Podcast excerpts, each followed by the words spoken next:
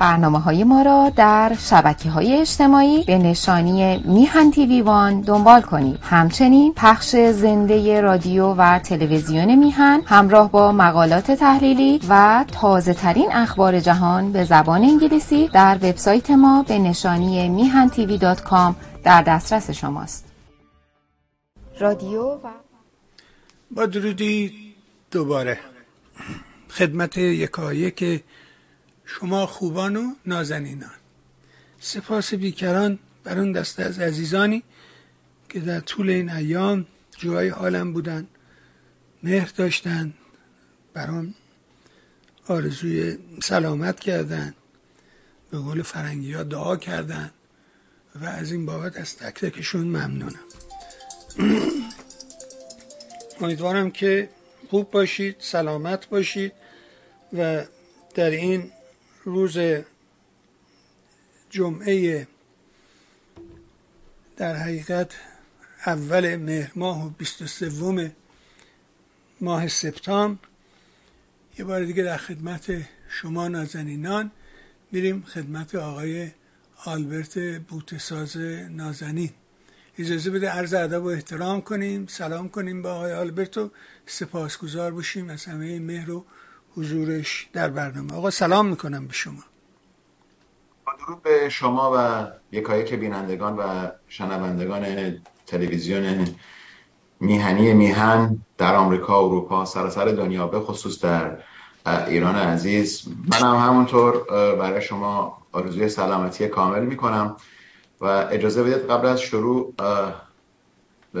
یک شنبه پیش رو سال نو ابری سال نو یهودیان هست روششانا من از این فرصت استفاده می‌کنم سال نو یهودی رو به تمام یهودیان دنیا به خصوص یهودیان ایرانی در ایران و خارج از ایران شاد باش میگم. سال خوبی رو برای همه. برای ایرانیان عزیزی که امروز خواهران و برادران ما که در واقع جون خودشون رو به کف گرفتن.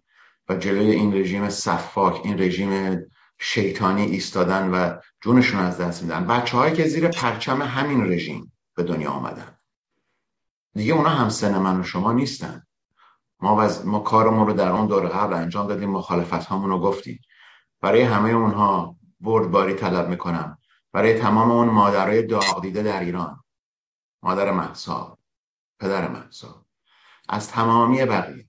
که در اونجا بچههایی که جونشون از دستن برای مادرها و بازماندگانشون دعای صبر و بردباری دارم و امیدوارم که این شروع این اتفاقاتی که داره در ایران میافته شروعی باشه برای به پایین آوردن و سقوط این رژیم شیطانی. بفرم بله بسیار نیکو. منم ازت ممنون و سپاسگزارم.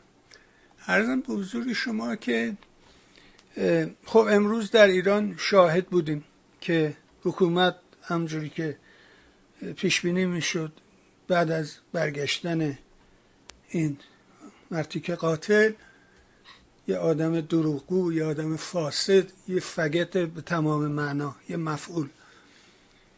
می‌دونستیم که تا زمانی که اون اینجاست کاری صورت نمیدن. یا سعی می‌کنن حداقل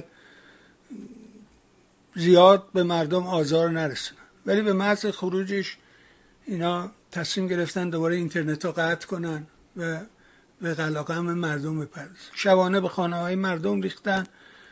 یه آدم بیگناه و خودی گرفتن یه مش خبرنگار رو گرفتن و بردن معلوم هم نیست کجا بردن.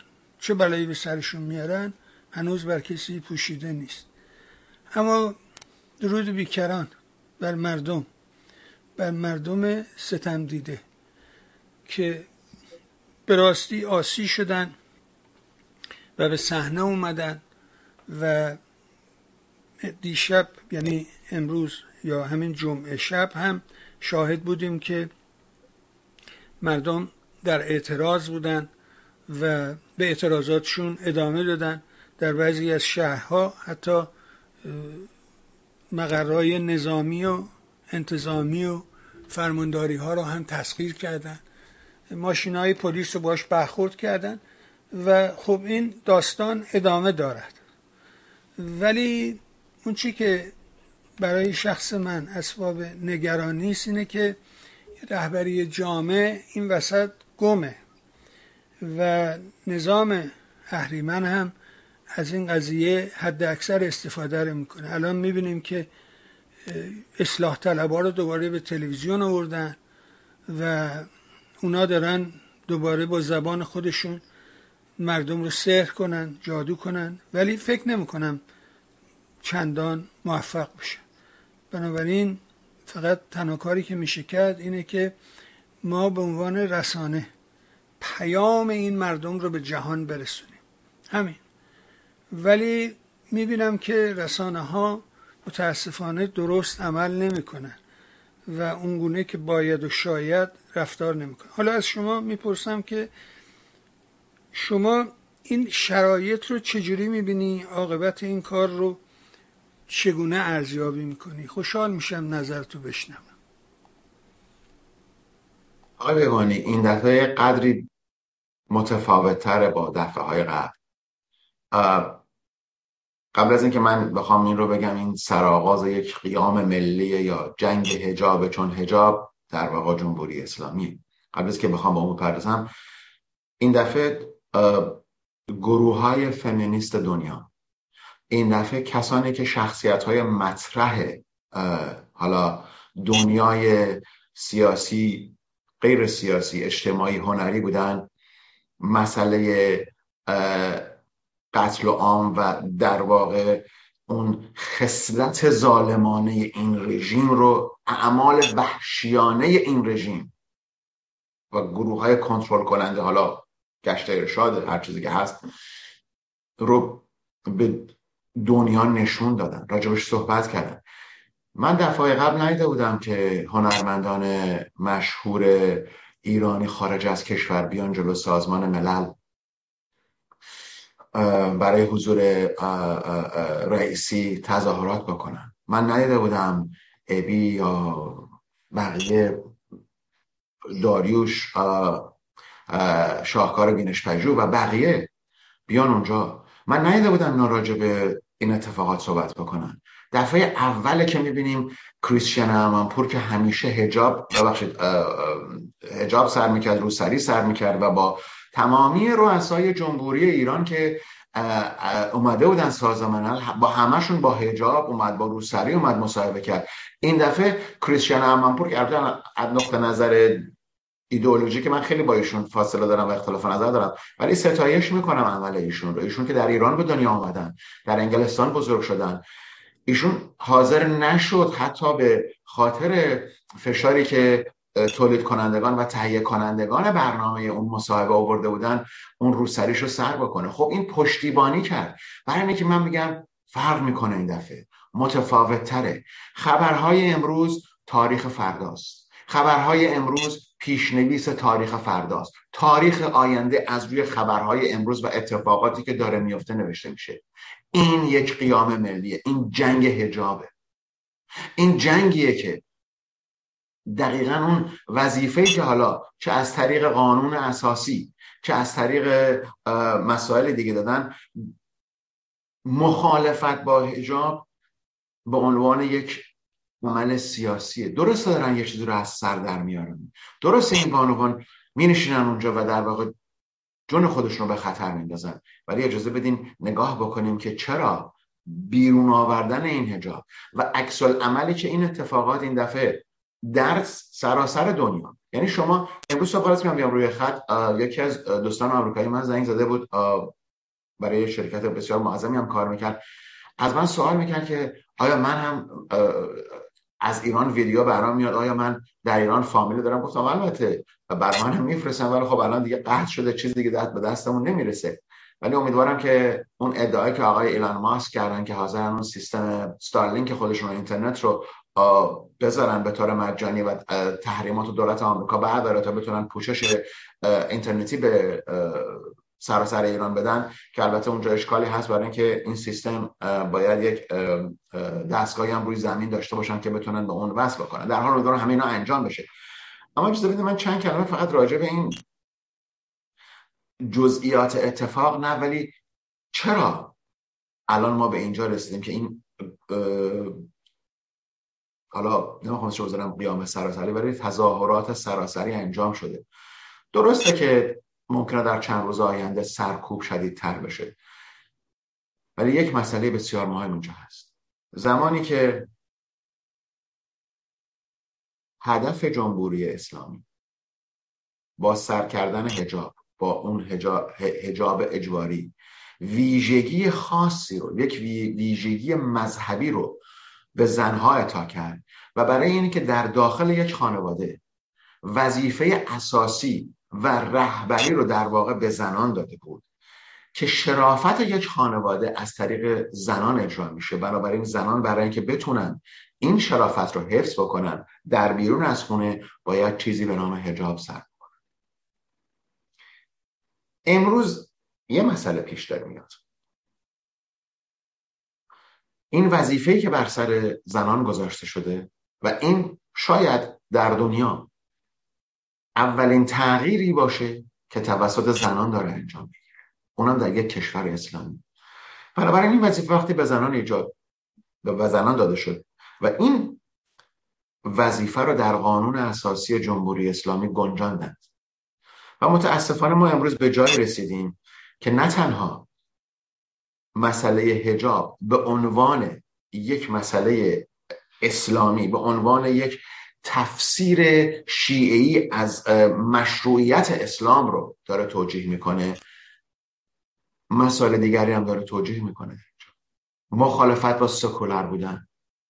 یعنی اگر وقتی ما در اون سال 57 میشنیدیم که همه صحبت می‌کردن استقلال آزادی اگر اون پسفند جمهوری اسلامی دنبالش نبود استقلال آزادی می‌تونست جایگزین بشه. ولی وقتی که معموران حالا همین گروه ها ریختن تو خیابون و اون کلمه پسفند رو به اون آزادی استقلال و جمهوری اسلامی گذاشتن مسئله خراب شد. امروز داستان قدری فرق می‌کنه.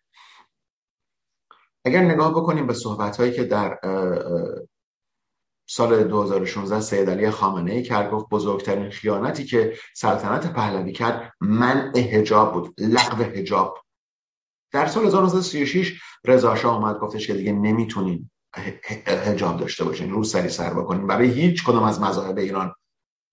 بنابراین تمامی اینها یک مسئله رو داره نشون میده یک یک یک مسئله بسیار مهمی رو داره نشون میده که در واقع در سال 57 هم برای اینکه مخالفت با سلطنت پهلوی باشه دیدیم که روسری سران و هجاب پوشان وارد شهر شدن. درسته که اونا می‌تونستن مجاهد باشن چریک های فدایی باشن گروه های چپی دیگه باشن که امروز هم هنوز هستن.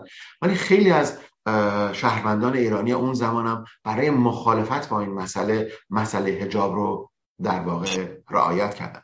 پس ما می‌تونیم این نتیجه گیری رو بکنیم که الزام هجاب در واقع برای هویت زن ایرانی بوده. یعنی اون هویت ویژه زن ایرانی رو در جمهوری اسلامی بر اساس هجاب تعیین کردن.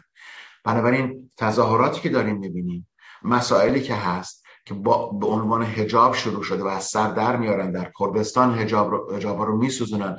در ویدیوهایی که میاد بانوان شجاع ایرانی میشینن و بدون هجاب نشون میدن که ما دیگه این سمبل این هویتی رو که شما در 43 سال گذشته برای ما درست کردین قبول نداریم در آوردن هجاب سقوط جمهوری اسلامیه امروز اون جرقه شروع شده من بارها گفتم که تغییر رژیم در هر کشوری سه عامل اساسی داره.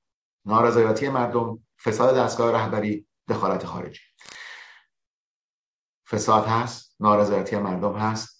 دخالت خارجی هم هست. منتها این دخالت خارجی امروز به طور معکوس داره انجام می‌گیره. اگر پشتیبانی اقتصادی و غیر اقتصادی دو کشور چین و روسیه نبود امروز این رژیم در اونجا قرار نداشت که بتونه به این نحو به دنیا دهنکجی بکنه و این رئیس جمهور بی سوادش رو بفرسته تو سازمان ملل بیاد و ادعا بکنه که این حاج قاسم رو شما کشتید به ما تخم بدید. بنابراین تمامی اینها در خاطر من می‌تونم این نتیجه گیری رو بکنم که یکی از دلایلی هم که سید علی خامنی هنوز اجازه نداده اینها وارد برجام بشن برای اینکه از نفوذ در واقع تمدن شرقی تمدن غربی روی این تمدن بسیار بسیار نگرانه.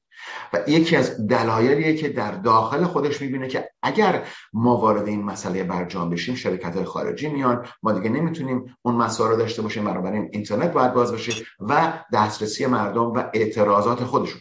این اعتراضات به نظر من ادامه خواهد داشت. اون جرقه زده شده تغییرات در راه به چه نحو؟ باید دید که پشتیبانی خارجی از در از کجا خواهد اومد. در خاتمه به یک نکته اساسی اشاره می‌کنم.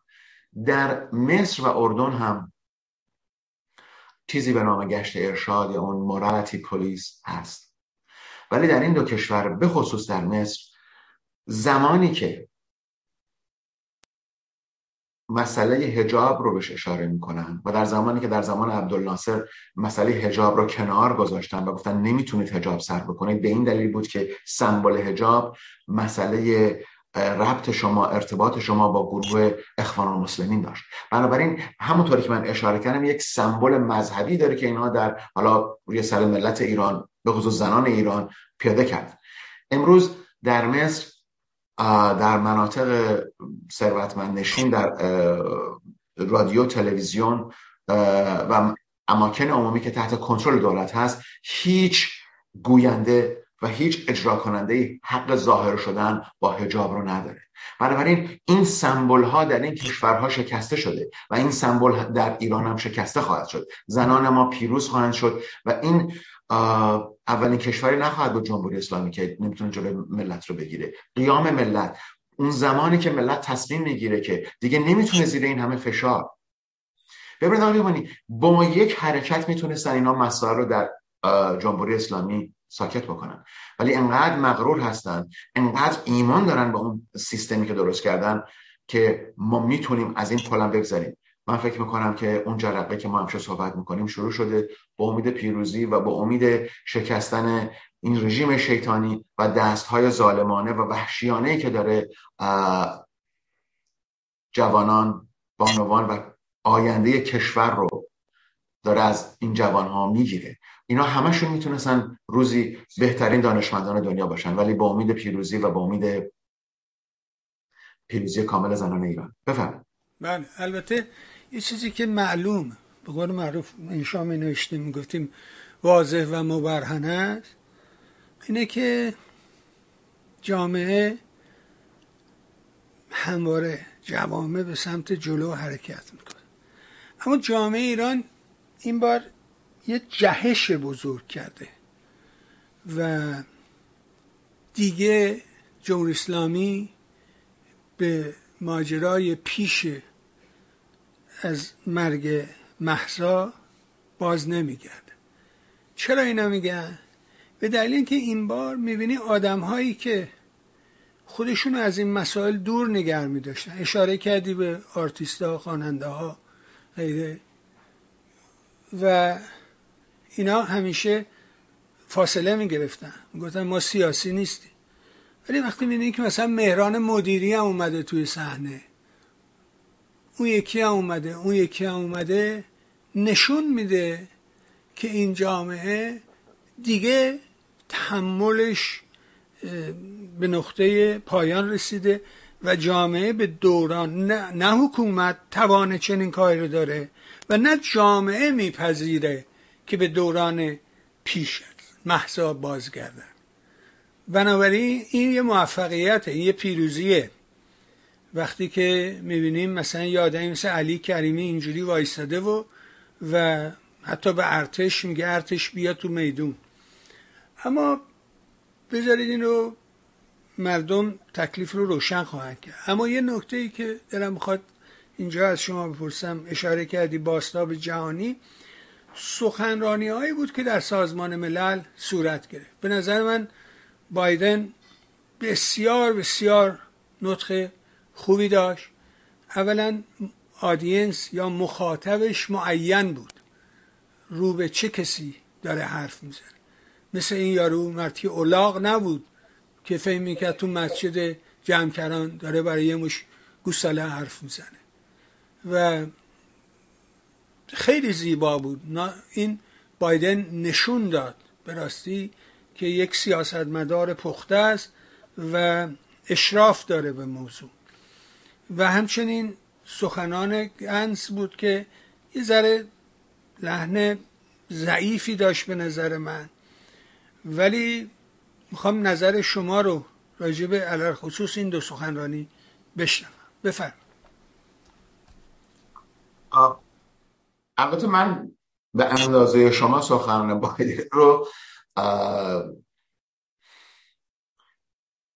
مورد استقبال اونطوری که شما مورد استقبال اون از ذات دموکراسی ترامپی شماست بگنه نگاه کنیم نه اتفاقا اتفاقا آقای من از اینا که بگم برخلاف این که حالا نمی‌خوام بگم اتهامات که من می‌زنن که من ترامپیست هستم که من اصلا ترامپیست نیستم. ولی از بعضی از سیاست ها من شخص رو به عنوان رهبر نگاه می‌کنم و قدرت اجراشو دلیل اختلاف نظرم با شما اینه که زمانی که آیت پرزیدنت بایدن صحبت می‌کردن که به نظر من تمامی نکات اصلی رو که ربط داشت پوشوندن. یعنی اون پوشش رو دادن. خب از ملت ایران هم پشتیبانی کردن و اعلام کردن که می‌دونم تظاهراتی هست. و من پشتیبان ملت هستم پشتیبان ایرانی ها هستم البته خب صحبته چون از اون طرف هم گفتن که ما جا گذاشتیم که ایران برگرده به برجام چون تمامی فکر آقای بایدن اینه که به اروپا یا کمک بکنه. به خصوص بعد از دیدار آقای مکران با این آقای ابراهیم ما دیدیم که اتفاق مهمی نیفتاده و پوششی رو که آقای بایدن کردن از نقطه نظر منشور سازمان ملل که در واقع بسیار به نظر من مهم بود و گفت دنیا در مورد دنیا مورد در مورد خطر هست که اشاره به روسیه بود. از نقطه نظر محیط زیست صحبت کردن که باز اینم پیام بود برای طرفداران خودشون و انتخابات پیش رو. به نظر من پوشش بسیار بسیار خوبی بود. و زمانی که ایشون راجع به روسیه صحبت کرد. پوتین رو در واقع گفت خطر بسیار بزرگیه. مسئله چین رو عنوان کرد. چین رو به عنوان یکی از موزل های آمریکا یکی از چالش های آمریکا در آینده بهش نگاه کرد. و اشاره ایشون وقتی گفتش که ما نمی‌خوایم با چین وارد جنگ بشیم. خب این یک سیاستمدار پخته است که این حرف رو می‌زنه من به عنوان رهبر این کشور ما قصد جنگی با چین نداریم. ممکنه جنگ سرد بین ما و چین باشه. سخنان بسیار محافظه کارانه و بسیار به جایی بود. ولی من حتما فکر می‌کردم که قدری بیشتر راجع به مسئله ایران صحبت بکنم. ولی ایشون دنبال همون سیاست وارد شدن به برجام در هر قیمتی هست. زمانی که ایشون میاد راجع به مثلا کره شمالی اصلا صحبت نمی‌کنه راجع به مسائل دیگه صحبت نمی‌کنه. این معنی بدین معنی نیست که این مسائل جایی نداره در صحنه بین‌المللی. جا داره. امروز ایشون بیشتر راجع به وقتی مسائل اقلیمی رو صحبت می‌کنه. وقتی که میگه دنیا در مورد خطره. بدین منظور که وقتی که پوتین میاد اعلام می‌کنه که من می‌خوام نیروهای ذخیره رو بیارم توی کار 300 هزار نفر رو بیارم سر کار و اگر من اینجا شکست بخورم از از سیستم بمبای اتمی تاکتیکی و استراتژی که تاکتیکی استفاده می‌کنن. البته منظورشون وقتی که یه فرق داره بمب استرات بمب های استراتژیک و بمب تاکتیکی بمب تاکتیکی محله یعنی در یک محله رو می‌زنه برای یک منطقه رو می‌زنه. ولی امروز من فکر نمی کنم که حالا با مسائلی که در داخل روسیه پیش اومده که بعدا بهش اشاره می‌کنم صحبت ها به طور به نظر من کامل بود ولی پوششی رو که ایشون داد به مناطق حساس و در واقع صحبت هایی که می‌تونستن بیشتر اشاره بکنن و پافشاری بکنن نکردن. من در اونجا فقط اعتراض دارم ولی پوشش رو کردن به نظر من بسیار محافظه کارانه بود ولی تأثیری رو مسئله بین المللی دنیا نگذاشت. و نمی‌تونه تاثیرم بذاره چون امروز دنیا در یک مرحله بسیار از نقطه نظر اقتصادی از نقطه نظر در واقع سیاست بینالمللی در جای بدی قرار داره. جنگ اوکراین دنیا رو عوض کرد. اتفاقی که در اوکراین افتاد پیش بینی نشده بود و پیش بینی نشده بود که به این نفع انجام بشه. من فکر می‌کنم که اگر نگاه بکنیم که به طور کلی در حاشیه سازمان ملل و حاشیه گرد, گرد همایی سازمان ملل. چه اتفاقاتی افتاد؟ به نظر من اتفاقات خوب دیگری هم افتاد. خب دیدار آقای یعیل لپید نخواست وزیر اسرائیل با اردوغان بود. دیدار یعیل لپید با خانم نخواست وزیر جدید انگلستان بود خانم لیسا ترس. دیدارش با پادشاه اردن بود. و من فکر می‌کنم سخنانی که یعیل لپید در سازمان ملل کرد که بعد از چندین سال که نتانیاهو سر کار بود اولین نخست وزیری بود که اشاره کرد به ایجاد دو کشور برای دو ملت یعنی ایجاد کشور فلسطین. البته خب محمود عباس روز بعد اومد و با قول معروف همه کاسه ها رو شکوند و گفتش که اینا حرفای توخالی اینا منظورش دولت اسرائیل. محمود عباس گفت که اینا نمی‌خوان اصلا کشور فلسطینی تشکیل بشه.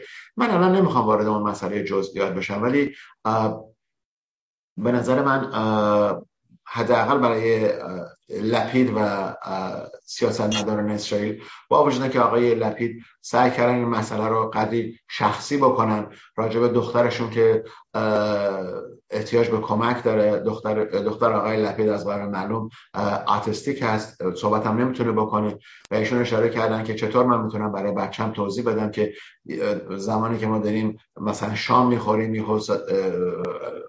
اعلام خطر موشک پرانی میشه و ما باید وارد در واقع اون پناهگاه های ایمنی بشیم. بنابراین اشکالی که امروز وجود داره اشکالی که حداقل تحلیلگران دارن می‌بینن اینه که زمانی که اسرائیل غزه رو پس داد امروز غزه شده مرکز یکی از دشمنان قسم خورده اسرائیل. و جنگ هایی که یا به طور کوتاه مدت یا دراز مدت بین اسرائیل و حماس پیش اومده.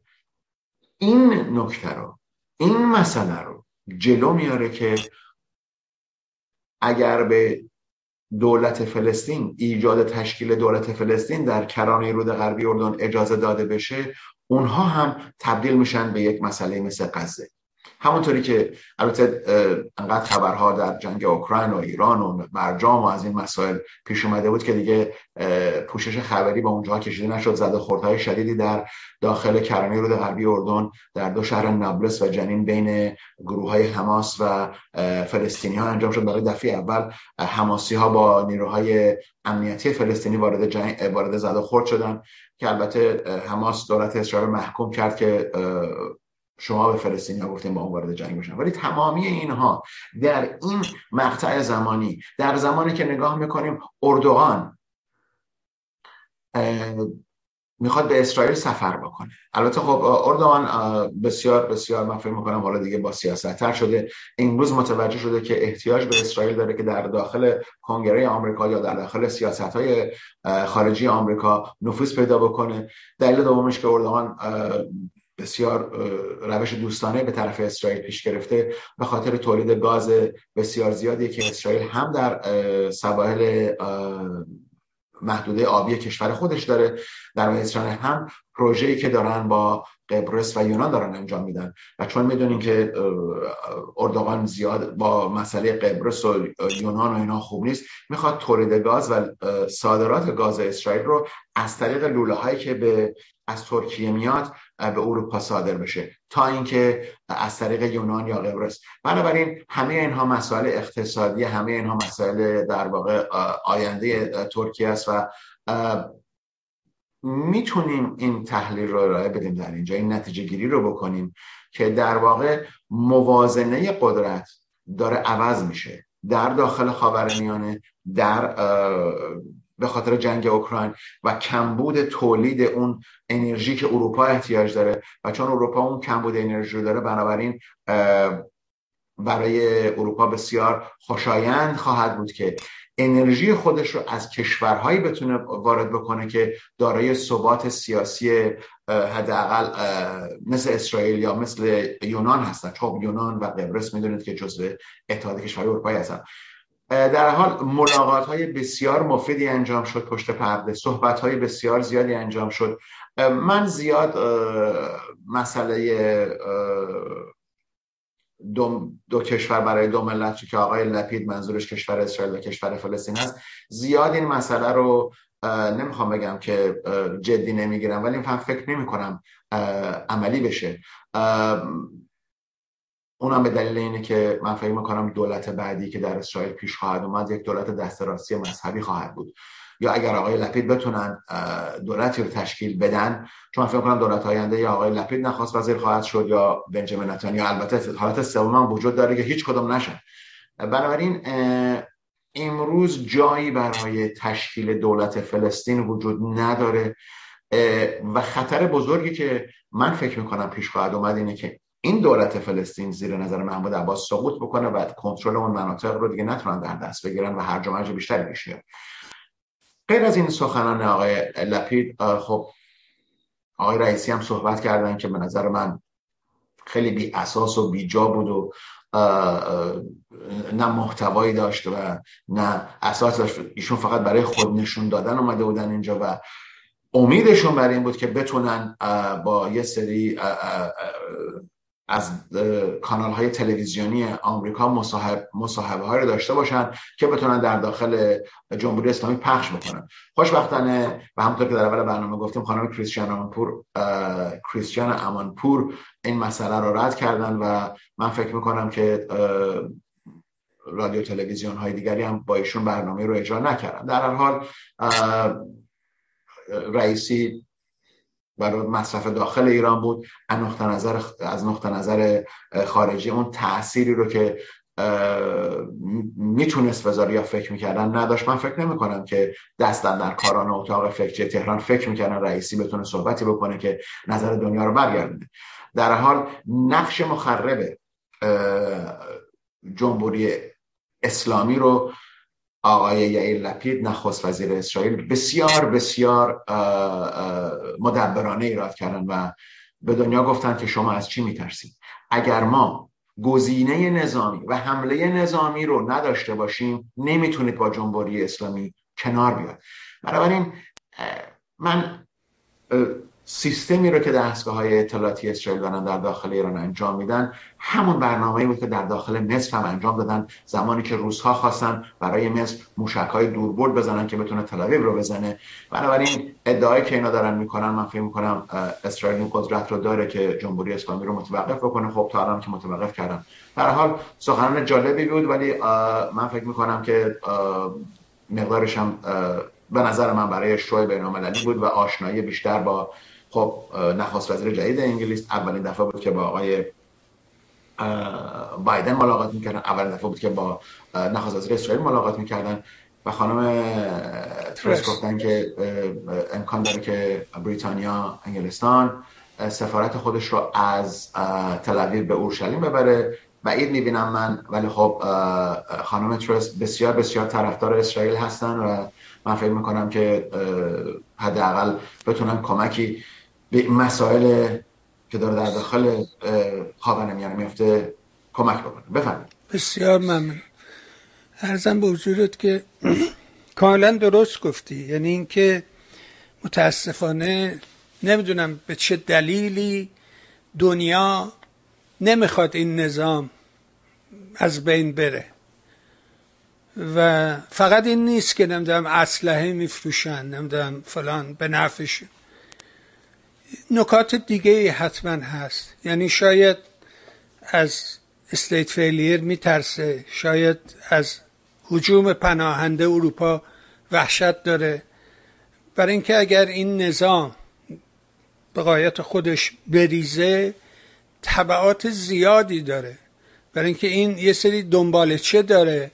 بعد جمع کردن اون دنبالچه ها یه قدری فکر می‌کنن براشون فکر می‌کنن که براشون مشکل باشه. در حالی که به باور من چنین نیست و میشه با یک حرکت تند و سریع اینا رو ناکارآمد کرد. الان می‌بینیم که در ایران مردم مجدانه ایستادن. علا رقم بگیر و به بندهای شدیدی که ریختن و واقعا همه رو دارن می‌گیرن و میبندن و آزار میدن. ولی اینها همچنان مشغولن. مردم دارن کار خودشون رو انجام میدن. خیلی سخت گرفتن. یعنی اینکه شبانه به در خونه مردم حمله کنن در خونه رو بشکنن ایجاد وحشت بکنن برای همسایه ها خب اینا کارهای سبوانه است. کافی اروپا و آمریکا قدری در رو باز کنن و شرایط تغییر دادن. این اعلامیه هم که ارتش داد اعلامیه بسیار بسیار مذبوحانه و زشتی بود. انتظار نمی رفت از ارتش ایران چنین کار بکنه. البته این ارتش ارتش رضاشاه یا دوران پهلوی نیست. چل سال از اون دوران گذشته یعنی همه اون آدمایی که در دوره آریامری بودن یا بازنشسته شدن یا اصلا دیگه وجود ندارن. و به حال اینا یه سری آدمای دیگه هستن که تو این نظام پرورش یافتن. ولی مقاومت مردم به راستی ستودنیه و اینکه مردم گفتم هر کاری بکنه دیگه به دوران پیش از محسا بر نمیگرده. قپ قضیه ریخته شده. اینکه زنها تو خیابون روسری آتش می‌زنن خیلی خیلی کار مهمی اجازه بده که بریم سراغ روسیه پوتین که انتظار می‌رفت در اون پنجشنبه کذا و کذای ماه فوریه وقتی حمله کرد تا روز شنبه کار تموم کنه یک رئیس جمهور جدید ابقا کنه و مارش ملی رو بزنن و همه به خوبی خوشی برن خونه ولی چون اتفاقی نیفتاد. مقاومت مردم حتی دیدیم که بایدن می‌گفت برات هواپیما بفرستم زلنسکی سوارشو بیا. با او ایستاد گفت آقا هم چیکاری نمی‌کنم؟ چرا؟ که او سیاست مدار ای نبود او از بطن مردم بود. او مثل ترامپ که میگن از بیرون اومدم نبود. ترامپ یه آدم خودخواه فقط خودشون می‌خواد. هیچ چی دیگه برای غیر از خودش براش مطرح نیست. دیشب یا پریشب با یکی از همین فاکسیا گفتگو می‌کرد و میگفتش که بله رئیس این خودشو با شاه سلطان حسین اشتباهی گرفته. میگفتش که بله رئیس جمهور این حق داره که اسناد رو دیکلاسفای کنه از محرمانه خارج کنه. حتی می‌تونه در فکرش این کار رو انجام بده. در فکرش. من فکر کردم بنابراین این اسناد از محرمانه بودن خارج. و شان هنتی هم که فکر می‌کنم ازش پول خوبی رو می‌گیره هیچ بهش نگو. آخه مرد که با فکر که کسی سند ایجاد نمی‌کنه که. بگذاریم. اما از طرف دیگه نگاه می‌کنیم یعنی اون طرف صحنه. پوتین اعلام کرده که 300 هزار نیروی ذخیره رو وارد کنه ولی این در حالیه که مردم روسیه دارن فرار می‌کنن. کسانی که ذخیره ارتش هستن در فهم یکی نوشته بود که من حاضرم دست و پامو بشکنم و وارد این صحنه نشم. می‌خوام بشنوم ببینم که این معادله رو چجوری می‌بینی و چه اتفاقی داره میفته بفرمایید. جواب قسمت اول رو من در هفته دیگه بهتون میدم. آقای بمانی راجع به آقای ترامپ و این مصاحبه که گفتین چون امروز من تا بیشتر از چند دقیقه در حضورتون نخواهم بود. ولی مسئله روسیه خیلی مسئله مهمیه. ببینید آقای بمانی من از اینجا شروع می‌کنم مسئله روسیه رو که کنفرانس سمرقند که بود و در این کنفرانس حتی هندوچین برگشتن به آقای پوتین گفتن یعنی یه حالتی بود که هندوچین هم از این پوتین خسته شده. وقتی که ماراندا مودی نخست وزیر هند به پوتین میگه که الان که وقت جنگ نیست الان مسائل دنیا رو شما با جنگ حل نمی کنید ببینید ببینید اتفاقی که افتاده حالا هر عملی رو که پوتین می‌خواد انجام بده و در اخبار اومده بود که اون جوانایی که نمی‌خوان وارد ارتش بشن و از این حرفا حالا این 300 هزار نفر گفته من بسیج کامل اعلام نمی‌کنم بسیج نیمه کامل اعلام می‌کنم رو فرقی نمی‌کنه. خب خیلی ها رفتن این شهرهای در مرزهای روسیه با کشورهای دیگه که فرار کنن برن اونجا. یه دیگه وضعشون بهتر بود اومدن بلیت بخرن. بلیت خروج بلیت هواپیما در روسیه برای کشورهایی که ویزا نمی‌خواد به ده هزار دلار رسیده. چون پروازی نیست الان اکثر کشورهای اروپایی ویزا می‌خواد که روس ها وارد بشن. بنابراین اینجا یک مسئله مهمی پیش میاد. آیا با این نکته که من بهش اشاره کردم که پوتین گفته من بلوف نمی‌زنم اگر ببینم که کشور روسیه مورد خطر هست من از سلاح اتمی تاکتیکی استفاده می‌کنم. منظورش گفتم فرق سلاح اتمی استراتژیک اینه که برن یک شهر رو بزنن یعنی خیلی وسعت بزرگتری داره قدرت تخریب بیشتری داره ولی سلاح اتمی تاکتیکی که با موشک پرتاب میشه این سلاح در یک منطقه بسیار کوتاهتر یعنی یک سلاح کوچکتریه که البته اونم من فکر کنم استفاده بکنن برای اینکه من فکر می‌کنم روسا می‌دونن که مورد خطر قرار خواهند گرفت. پوتین زمانی که در سمرقند بود متحیر بود که چی شده و چه کرده. یعنی خود پوتین هم در واقع نمی‌دونه چه کار کرده. خود پوتین هم وارد یک جنگی شده که نمی‌دونه که پایان این جنگ کجا خواهد بود. من به صحبت چند نفر اشاره می‌کنم. ژنرال مارک میری که رئیس ارتش آمریکاست در لهستان بود که بازدید می‌کرد از خط جلوی ناتو. ایشون گفتش که دنیا باید در حال آماده باش باشه. خب وقتی یک آدم فعال نظامی در داخل پنتاگون این صحبت رو می‌کنه بدین معنیه که روسا وضعشون خرابه و ممکنه کارهایی رو انجام بدن که به دستور پوتین ما انتظارش نداشتیم. در اون طرف آقای جنرال پتریاس که ایشون هم رئیس سابق سیایی و یکی از جنرال های بزرگ آمریکا بودن میگن که اوکراین می‌تونه دانباس و مناطق دیگر پس بگیره. می‌تونیم حالا راجع به اون فکر بکنیم یا صحبت بکنیم. از اون طرف اگه بخواید نگاه بکنید در سال 2016 وقتی که روسیه اومد کریمه رو گرفت آقای پرزیدنت اوباما گفتن روسیه چیزی جز قدرت منطقه ای نیست. و جان کلام در همین جاست. روسیه خواست خودش رو از یک قدرت منطقه ای تبدیل بکنه به یک قدرت بین‌المللی. روسیه دیگه اون قدرت بین‌المللی نیست و نمی‌تونه تبدیل بشه با جنگ اوکراین و جنگ های دیگر هم. نمی‌تونه این کار انجام بده.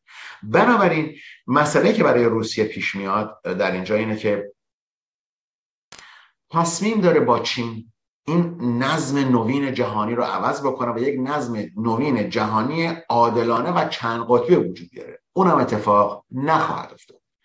کنفرانس سمرقند و برنامه شانگهای و چینی ها و بقیه اون قدرت رو اون سیستم رو برای روسیه به وجود نخواهد بنابراین روسیه دو راه اینجا بیشتر نداره. یا اینکه جنگ رو ببازه و امکان سقوط کنار رفتن پوتین هست ولی امروز با ورود این 300 هزار نفری که اینها دارن تقاضا می‌کنن اگه بتونن نصف اینها رو وارد صحنه جنگ بکنن صحنه جنگ در اوکراین قدری تغییر پیدا خواهد کرد. ولی درست همون مسئله آمریکا در عراق خواهد بود که نیروهای بیشتری رو بردن فقط به خاطر اینکه بتونن خارج بشن از عراق و اون شکست رو تحمل نکنن. به نظر من روسیه هم در همونجا قرار داره و می‌خواد با ورود این 300 هزار نفر که من فکر می‌کنم بیشتر از 150 هزار نفرش رو می‌تونه وارد اونجا بکنه جلوی این شکست مفتزهانه خودش رو بگیره. این سلاح در و داغونی هم که جمهوری اسلامی یا سپاه داره میدن به اینا هیچ کاری نخواهد کرد. درسته که حملاتی شده توسط این پهپادا و چند تا از این پهپادا رو زدن پهپادا که از جمهوری اسلامی گرفتن رنگش کردن اسمش هم عوض کردن و خب دارن تغییرات یک تغییراتی داده شده چون می‌تونن حالت حملات محلی رو بکنن. ولی این مسئله بسیج عملی رو برای روسا انجام نخواهد داد. باید وارد مذاکره بشن. اردوغان ادعا کرد که روسیه آماده است که وارد مذاکره بشه. دو روز بعدش دیدیم که پوتین گفت نه من می‌خوام بسیج اعلام بکنم. مردم روسیه نقشی رو به نظر من بازی خواهند کرد که به پوتین میگه.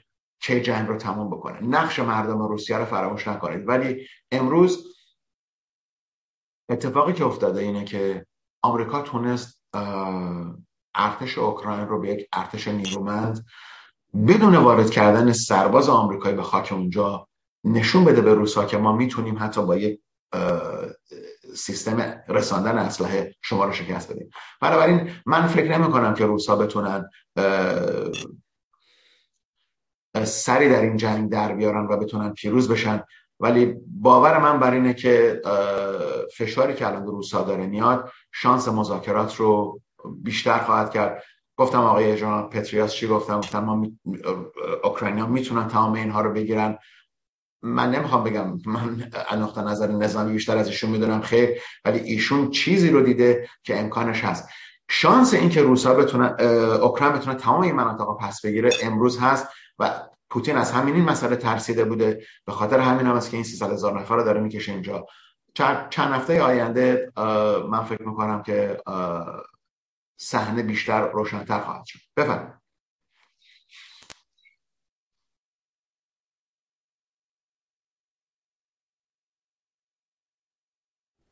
بر ممنون از شما.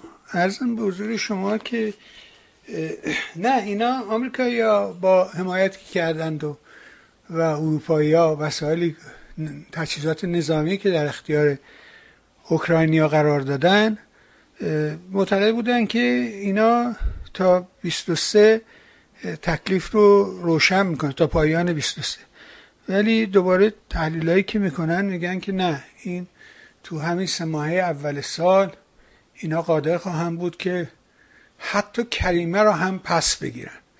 حالا باید منتظر شد و دید که آیا واقعا تا کجا پیش میره. آیا روسیه می‌تونه توان این رو داره که این 300 هزار نیرو رو اضافه کنه یا نه؟ باید منتظر شد و دید. ولی به حال آقای از حضورت سپاسگزارم. می‌دونم که جمعه است و پیده و شما باید بری به گرفتاری های حقوق کارگرها بپرزید چه که ما هم یادت نره. به حال ممنون و متشکر از شما و سپاس و صد سپاس از همه مهرت. و حضورت ممنونم. بازم سعیمانه تشکر می‌کنم. سپاس و بدرود و امید بهبودی کامل شما. ممنونم از سپاس گذارم مرسی. بله. خب شنیدیم فرمایشات آقای آلبرتو. امیدوارم این صحبت ها کمکی به ما کرده باشه. نکته جالبی که باز به نظرم رسید تو این ماجرا به عرضت برسونم تغییر رویه بی بی سیه بی بی سی مثل دفعات گذشته عمل نمی‌کنه. نمی‌دونیم و نمی‌تونیم و ما نمی‌تونیم اینا رو بگیم چند نفر بودن. ما نمی‌دونیم واقعا. صحتش مورد تایید و وسوق نیست. از این حرفا نمی‌زنه. این بار در رقابت با ایران اینترنشنال پشت مردم ایستاده. این نمی‌دونم. آیا سیاست کلی انگلیس هاست یا اینکه واقعا نه. بازم همون بچههایی که اونجا هستن سر خود دارن یه کاری رو می‌کنن. ولی این تفاوت فاحش رو میشه دید. گفتم اون چیزی که معلومه و معینه نه مردم و نه حکومت هیچ کدام. دیگر به ماجرای پیش از محسا بر نمیگرده. این نکته بسیار بسیار خوب و مفیدی بود و این اعتراضات چنین کمکی رو کرد. باز از تک تک شما نازنینان سپاسگزارم. از مهر تشکر می‌کنم و متاسفم که شرایط جسمین بهم اجازه نمیده که بیش از این در خدمت شما باشم. فعلا این برنامه های جمعه رو که همراه شما بودم نمی‌تونم اجرا کنم. برای اینکه محض اینکه میشینم تمام پاهم ورم می‌کنه. نمی‌دونم این مشکل از کجاست ولی به حال مشکلی است. امیدوارم زودتر حل بشه. بازم ممنون. سپاس گذارم متشکرم.